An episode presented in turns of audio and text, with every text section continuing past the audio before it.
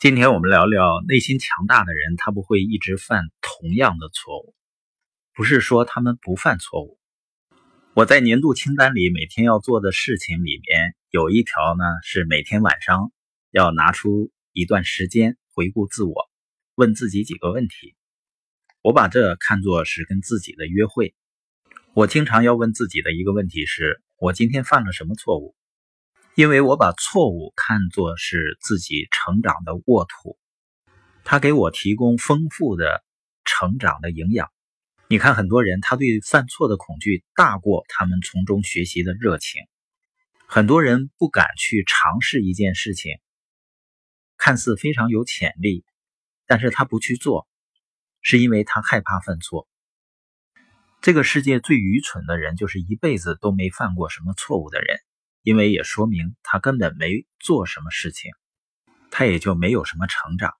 我们呢，对学习的热情应该大于对犯错的厌恶。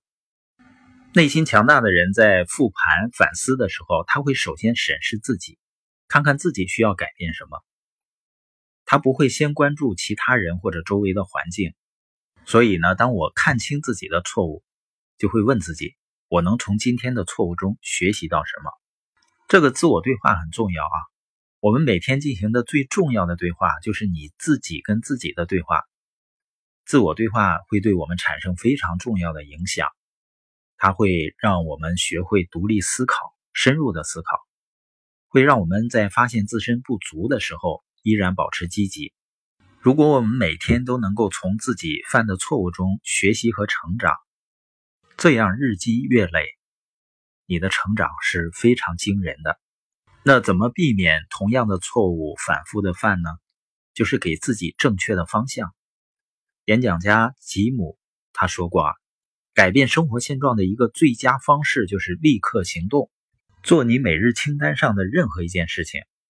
我每日清单里的第一件事情都是进一步明确目标，然后问自己一个问题：我需要做什么，对达成我的目标最有帮助？这样反复思考呢，更能让我们分清生活的优先次序。那么我们更容易去做正确的事情，就是对目标有帮助的事情。我的孩子小小贝儿呢，总犯错误。小孩子嘛，他倒养成一个好习惯，每次犯错的时候呢，他都会很真诚的说：“我很抱歉。”然后呢，又犯同样的错误。我们之所以对他的要求不是所谓的很严厉，是因为我们不想他成为一个对犯错恐惧的人，或者呢对自己犯的错误感到内疚、懊悔。生活中很多成年人都是这样，他为自己做错了的一些事情，或者流失的时间感到懊悔、焦虑。不要这样，因为这样会降低我们的自尊水平。当一个人自尊水平低的时候，我们的行动力就会变得很弱。所以不要自责，只需要承认错误，然后问自己：我应该怎样去做，然后去做这件事情。